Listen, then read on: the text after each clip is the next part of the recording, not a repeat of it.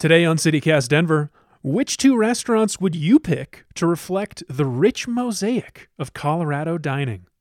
The New York Times published their choices earlier this week, and we found them interesting. That plus, Xandra found a dusty old box of Denver trivia cards from the 80s, so of course we're cracking that sucker open and seeing how we do. Today is Friday, October 15th, 2021. I'm Paul Karolyi, and this is CityCast Denver.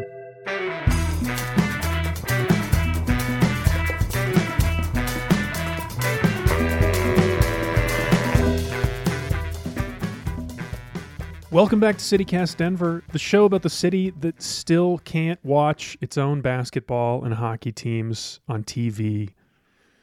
The Avs had their season opener Wednesday night, which is last night for us right now. We're recording on a Thursday, but I was downtown. I saw a lot of people wearing uniforms. Happy for those people. They got to see the game. Um, I'm here with our host, Bree Davies. I thought you're going to start with something like that, and that's not our topic today.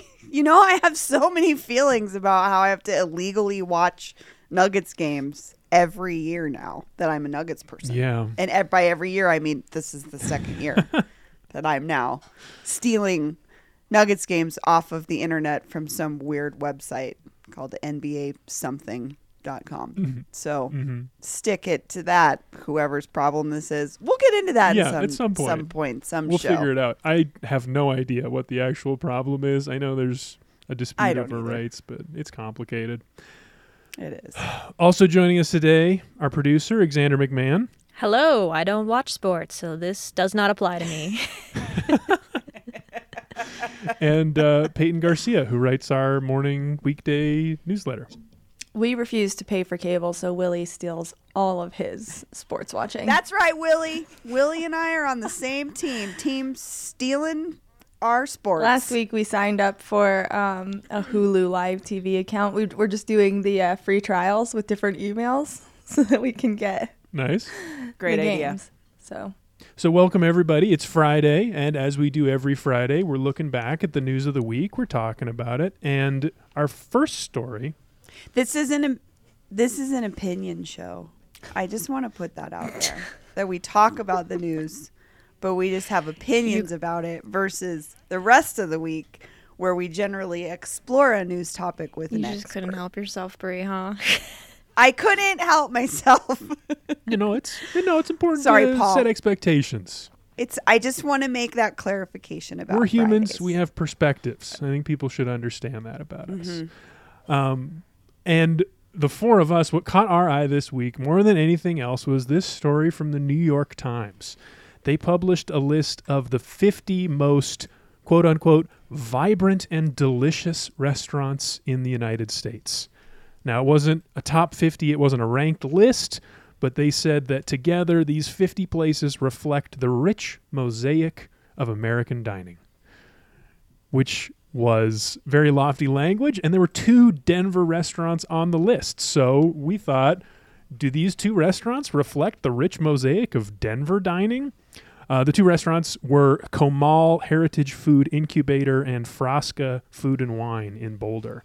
Um, Peyton, I want to start with you. You had an interesting reaction to this.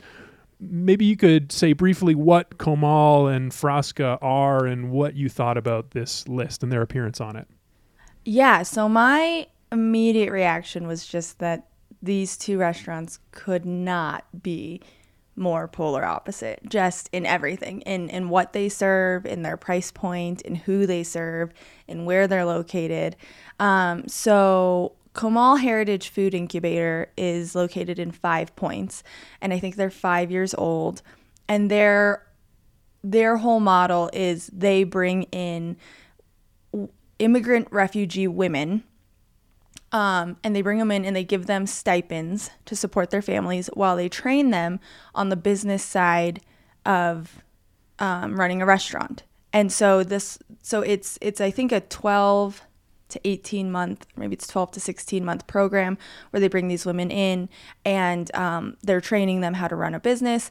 But at the same time they're serving their food to patrons. So they do have a lunch menu. You can come in and you're getting a wide variety of international fare um, everything from africa to latin america to the middle east. It's it's incredible.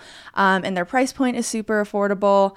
Um, you know you're getting five dollar chips and salsa ten dollar entrees. Um, and it's it's just it's a really popular thing. They've launched I think seven women into their own businesses. I think there's four restaurants that have come out of this, um, or restaurant brands that have come out of this, and, and it's just it's a very very cool thing that they're doing. And then you have Frasca Food and Wine, which is 17 years old, and it is located on Pearl Street in Boulder, and it's everything that is opposite of Comal Heritage Food Incubator. So no social mission no good yeah, cause no. behind it. No, their chefs are classically trained in, in Paris and France, and they have they've received eleven James Beard Award nominations. They've won three James Beard Awards. Um, it's their their wine program is run by Bobby Stuckey, who is you know if you're in the food world, that's a household name. I mean, you'll get laughed at if you don't know who Bobby Stuckey is. Um, a price for a four course dinner because they only do you don't go in and you order what you want. You have to do their four course um, plated dinners that they do. And it's $125 a person for that. So that doesn't include um, drinks or anything which is not super crazy. I mean there's really fancy restaurants in denver that are around the same price point but the whole point is when you're comparing it to Comal Heritage Food Incubator, it's different. Um, and that's just for the four course dinner. If you want to do the chef's dinner, it's $200 a person. Um, and you can add wine, wine pairings for $130 a person. So, um, yeah, those are the two. And, and just my immediate thought was, wow, you could not pick two more different restaurants, which I guess in a way does kind of show this um what's the word you used paul? The rich Um, mosaic of American dining. yes that. The rich mosaic. So you're you are showing that like colorado caters like these has these two completely opposite end of the spectrum restaurants that are obviously worth noting and worth going to. But i think there's a lot to unpack here just in the sense that it's like of course frasca's in boulder. That's that's who that caters to There's the only place Frasca could be is Boulder, and and and that Comal Heritage Food Incubator is awesomely in Five Points. Isn't Frasca's food like from one tiny region of Italy too? Like all, I Yeah. read that online. I was like, wow. That's that was their inspiration. Their inspiration was um, to basically, yeah, it's it's to bring that food from a very very very tiny region in Italy, a very specific region. Their wine and their food is inspired from that itty bitty region, and they're like I said, their chefs all trained like overseas. They have you know they've been at Michelin stars. They've gone to these really prestigious food academies, and then at Comal you've got these. Um, women who are just here and just need to make ends meet and they you know they're just trying to find their american dream and Comal heritage food incubator is allowing them to do that so it's really cool Yeah, yeah. Bree, have you ever been to either of these places? Do you think they reflect the rich mosaic of Denver dining right now? No.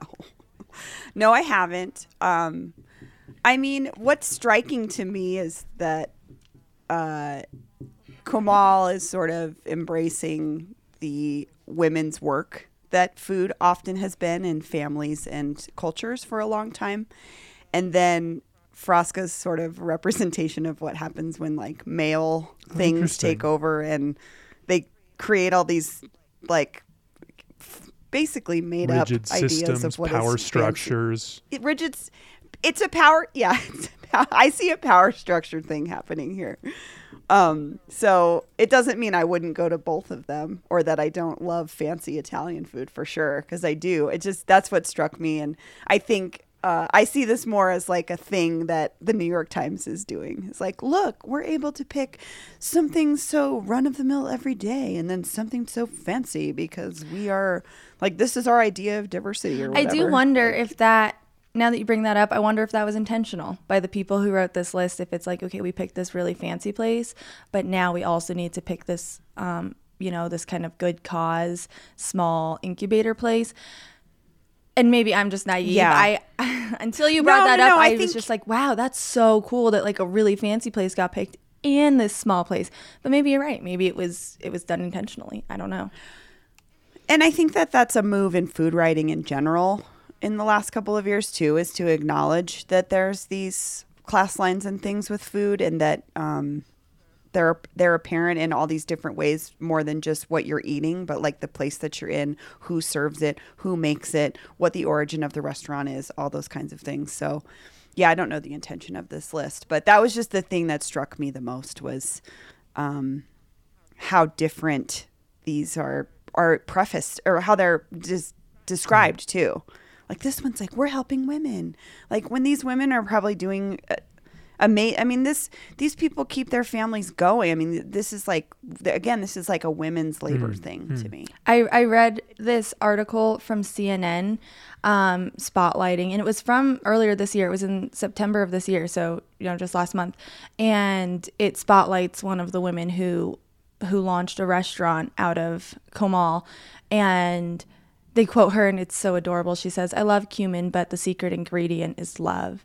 And I don't think hmm. that that is anything like I don't think the chefs at Frasca would say that. They'd be like, "The secret ingredient is this very rare microgreen that we imported from Italy." the um, secret ingredient right. is a chemical that we use to make it extra fluffy in this one specific way. So I, I found that to be, but what really made me mad is I'm reading the CNN article. They never once name her restaurant. They just say she has a mm. restaurant, and I'm like, This is what? I'm that sucks. That's exactly what I'm saying. Like that it's like there's a dismissal of women's I do have to give a shout out though to so Carolyn Karr, Carlin Karr, she runs the wine program alongside Bobby Stuckey at Frasca. So I have to give her a, a go go female shout out because she does an awesome job and she's really made a name for herself in the wine world. And then they also had—I don't know if she's still there. Um, I'm looking at an article from 2019 that was written about her, but there's a husband and wife duo that runs the kitchen at Frasca, and um, she's an Asian woman. Her name is Kelly Jeun, I think is how you say it. Um, but she is running, or at least was in 2019, running the kitchen at Frasca. So I do have to give them that shout out. Granted, um, it was Lachlan Mackinnon-Patterson is who launched it alongside Bobby Stuckey, and um, yeah, that's way different than the people who are launching restaurants at Comal. But they do have some women representation at Frasca. Xander, let's let's go to you. How did you feel about the the juxtaposition between Comal and Frasca on this list? I mean, I agree with Bree that it did feel like intentional by the New York Times to be like, oh, like, like I almost wonder when they were picking restaurants, they had certain qualifications. It's like, okay, this many X amount of restaurants need to be, um, you know, high priced, and X amount of restaurants need to be more affordable. But um, I think the thing that stuck out to me, and something I really appreciated when I was reading the Denver Post article that was covering this list, um, Josie Sexton over there made the point that like are these lists even the point right now? Like, should we even be making these lists after the year that the restaurant industry has had? It's like, it seems, I don't know, like almost a little insensitive or just like, like not what we should be prioritizing right now. Um, as restaurants recover and come out of like the the havoc that the pandemic wreaked on them. So I that was what, what stuck out to me the most was like, why are we even doing this list? not not what's on the list, but like why does this list even exist right now? It's a great point. Um, I was reading, I think it was Denver, right? Um, they said the day after the New York Times article ran, Com- uh, Comal was just packed, Oh, overrun with customers, which is great for for Comal for sure. But I mean, um, I'm sure the same thing happened. I don't know. There's so many. Right. Yeah. And there's, well, and Frasca probably doesn't need the crowd. Um, but there's so many other restaurants out there, though, that are hurting for that kind of attention. And it's, I mean, good for Frasca and, and especially good for Comal, but kind of sucks. Yeah. All right, I think that's a perfectly good place to leave it for Comal and Frasca in the New York Times.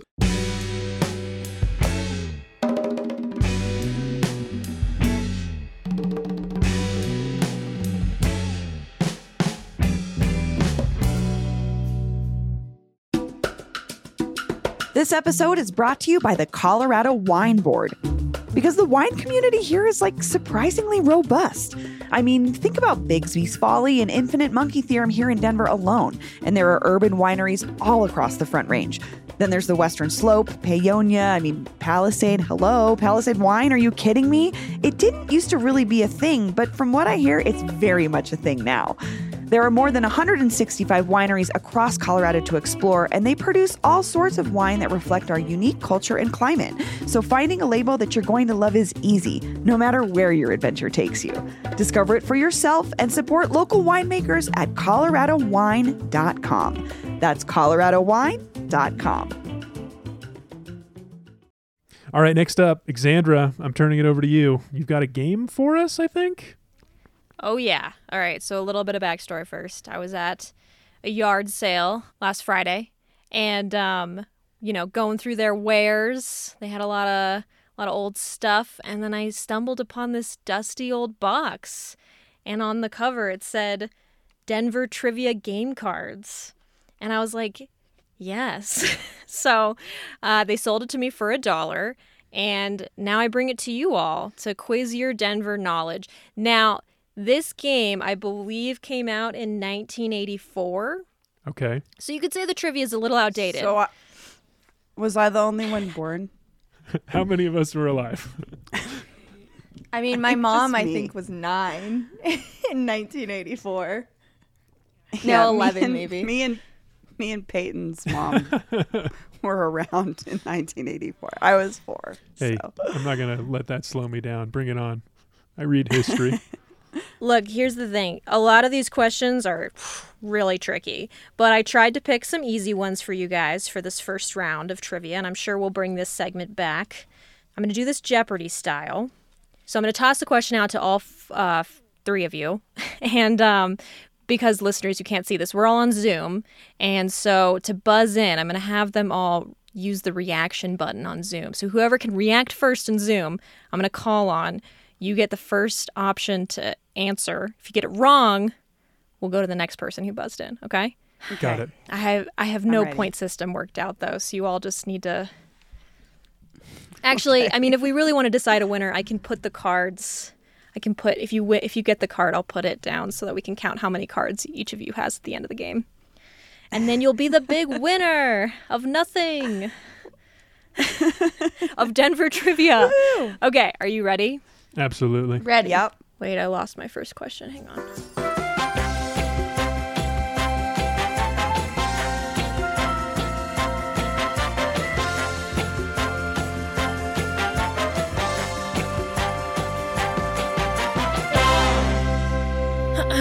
Have your fingers ready. What is Metro Denver's largest water amusement park? Bree, Waterworld. Correct. Damn it. I should have answered that one. Starting off really easy. Okay. That's pretty good. Not going to have many more chances. Okay.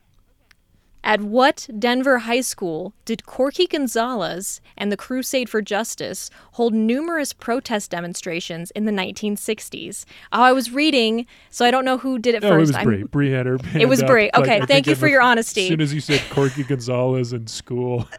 It's West High School. That is Sorry, correct. Paul. No, it's all right. I had a feeling that Bree was going to clean up here, but yeah, we'll she's see. gonna. Okay, here's a little bit of a trickier one. Maybe. I don't know. Who served as mayor of Denver from 1904 until 1912 and again from 1916 until his death in 1918? Paul. That's uh, Mr. Robert Speer. That is correct. Dang it, Paul. Wow. I did not know that Beautiful one. Robert Good job, Speer. Paul. City Beautiful. City his thing. Beautiful. Also known for being extremely corrupt in his election situation and how he got there in the first place. We should do a show about Robert Speer. We should. Oh. He's such an interesting person. Mm-hmm. And shaped the city so much.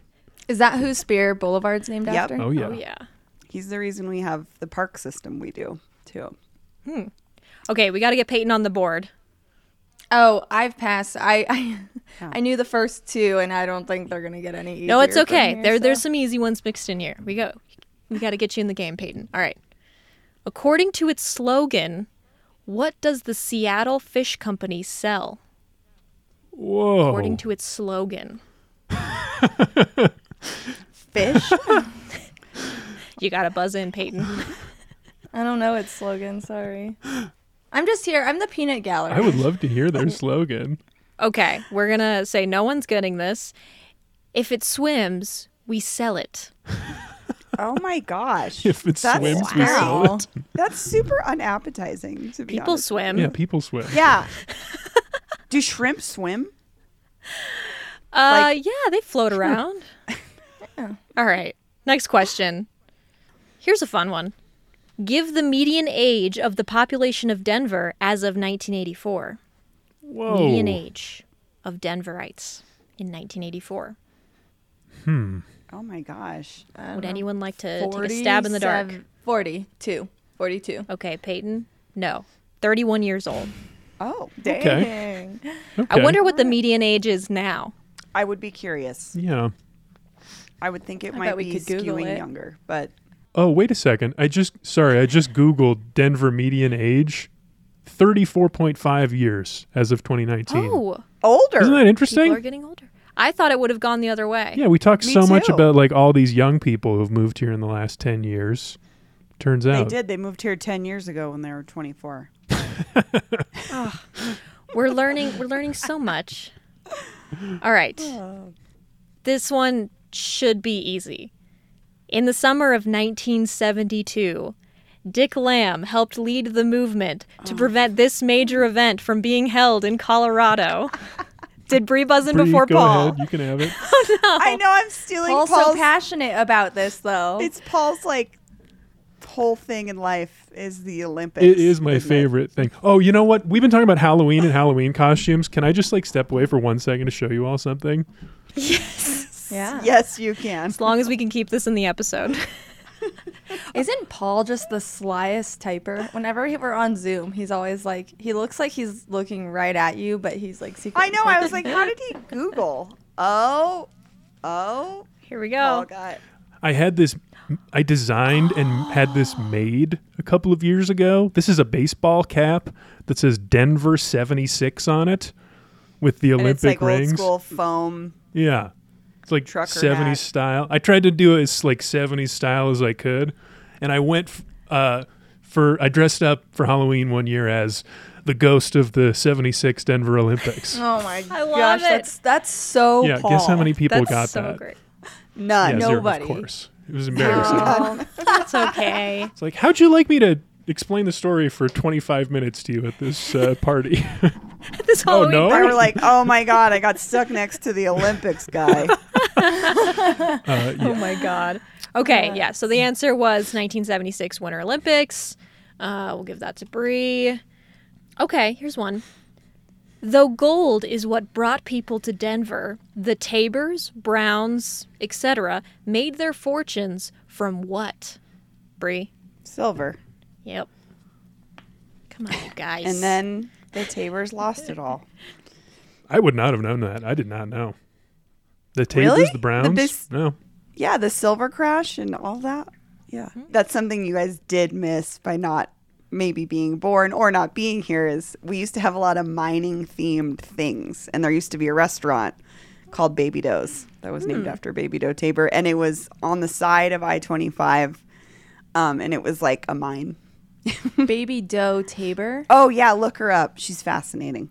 yeah. Fascinating person. Hmm. Okay. Who lives on the southeast corner of 8th and Pennsylvania? Bree. The governor. Yes. Hmm. I was there too slow. Just so you guys know, I, s- I stopped I stopped clicking. Sorry, Poor You guys Peyton. know. Sorry, This is a this is a Bree and Paul game. I'm not quick enough for this. Um, I'm just here to add. Um, I if I was not moderating Peyton, I would be in the same boat as you. It would just be it's just, just a Bree Peyton, and it's not a, like a real Or point of pride for me either. I that I know this much about the city. it should be. I mean, it is. I love it, but I'm like, it's not like a, def- it's not a functional skill outside of this show. Okay, we just have a few questions left. Do we have time, Paul? Sure. We have time. All right. Name Denver's first amusement park. oh, I thought Bree would get. Okay, Bree. Oh. I want to say that it was Elitch's, I think there's a different one. but I it think could be I, another. Go ahead, Paul. I don't know the yeah, name Bree. of it though. Bree's wrong. Bree's wrong. Okay, I th- I have another guess if Paul doesn't. Know. I just know where I think it was. I think I know it was at Alamo Placita Park. There used to be an Oh, amusement that's park with right. like Oh yeah. like a jumping board and a hmm. Paul, Oh, I is that think you're one? right. I it's think not Manhattan Beach. no. What's the real answer? I, I'm I would not know the name of it. The answer, but I think you're right about its location, Paul, is Riverfront Park. Yeah, Mhm. I think so too. That sounds right. Riverfront Park. Okay. In what year did RTD introduce its articulated buses? Are those like the accordion style bus? I don't know what articulated buses are. I'm sure Nate I was hoping Miner this would was know. Going to be like a disability rights question or something. Articulated Oh. buses. I'm guessing it's those accordion buses, and I have not a clue. I don't know. Maybe 1979. I'll throw in a guess. I'll throw in a guess. Yeah, I'm, I'm going to say uh, 19. Well, hmm. Has to be before 83. I'm trying to reason it out. Like, would they introduce new this- buses during the, the oil crisis? It would probably be before that. Uh, This game came out in 1984, just so you know. That's the only hint I will give you. 1982.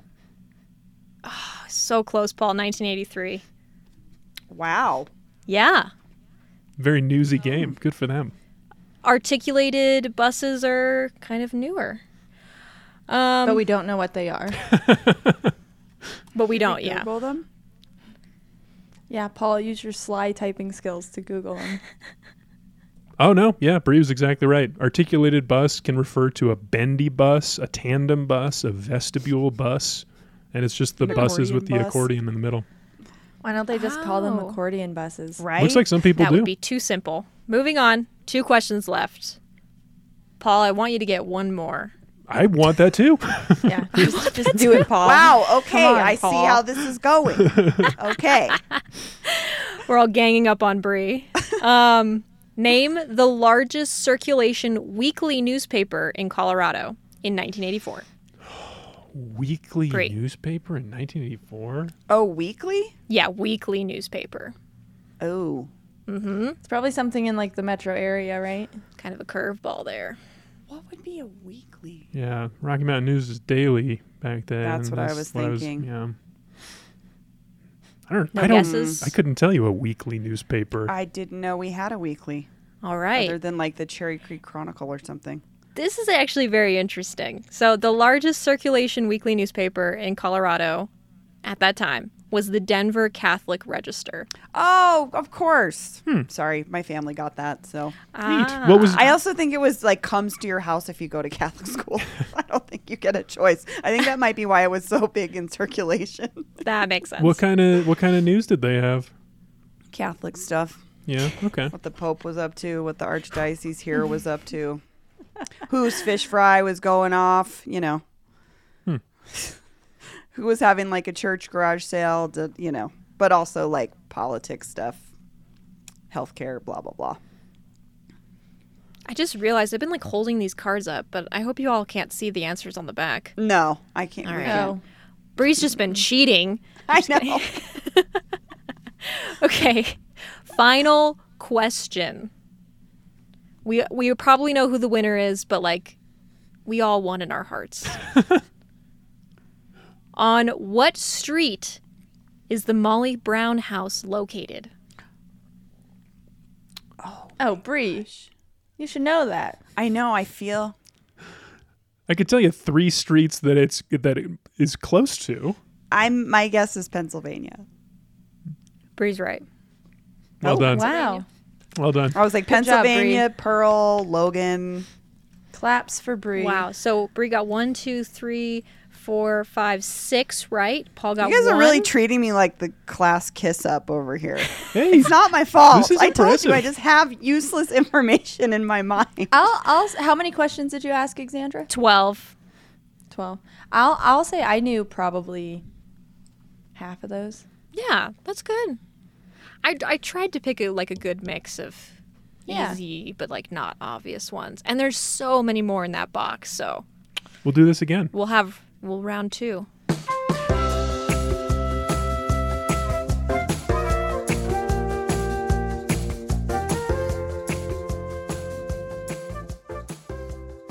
Well, one last short bit of business before we say goodbye this Friday. Uh, we're doing something fun next week. Uh, the same way we did uh, breakfast burritos, the same way we did out of state burger chains. This time we're taking on an epic showdown, a clash of the Titans. Two Denver style, mission style burrito joints, Chipotle versus Illegal Pete's. We're testing them out. We're, I mean, of course, we've probably all been to both a bunch of times over the years, but we're going again. We're putting up against each other. It's to say once and for all which one is the one, the best, the one to represent everything that a good Denver style, mission style burrito should be. And we want to hear from you what you all think about Chipotle and Illegal Pete's. Which one's better? Which one's worse? Why?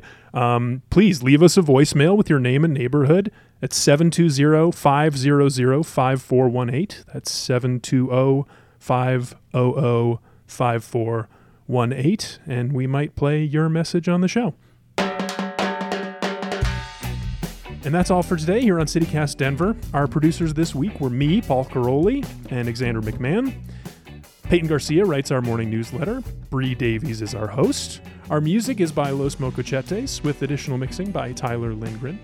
If you haven't already, please subscribe to the show wherever you get your podcasts. Follow us on Twitter at CityCastDenver. Tell a friend about us the next time you see them. And if you're looking for more news and cool events and recommendations of fun things to do around the city, sign up for that morning newsletter I mentioned. You can learn more about that and subscribe at denver.citycast.fm. See you next week, Denver. I didn't get to give a shout out. Whoever runs the Water World Twitter talks to me sometimes.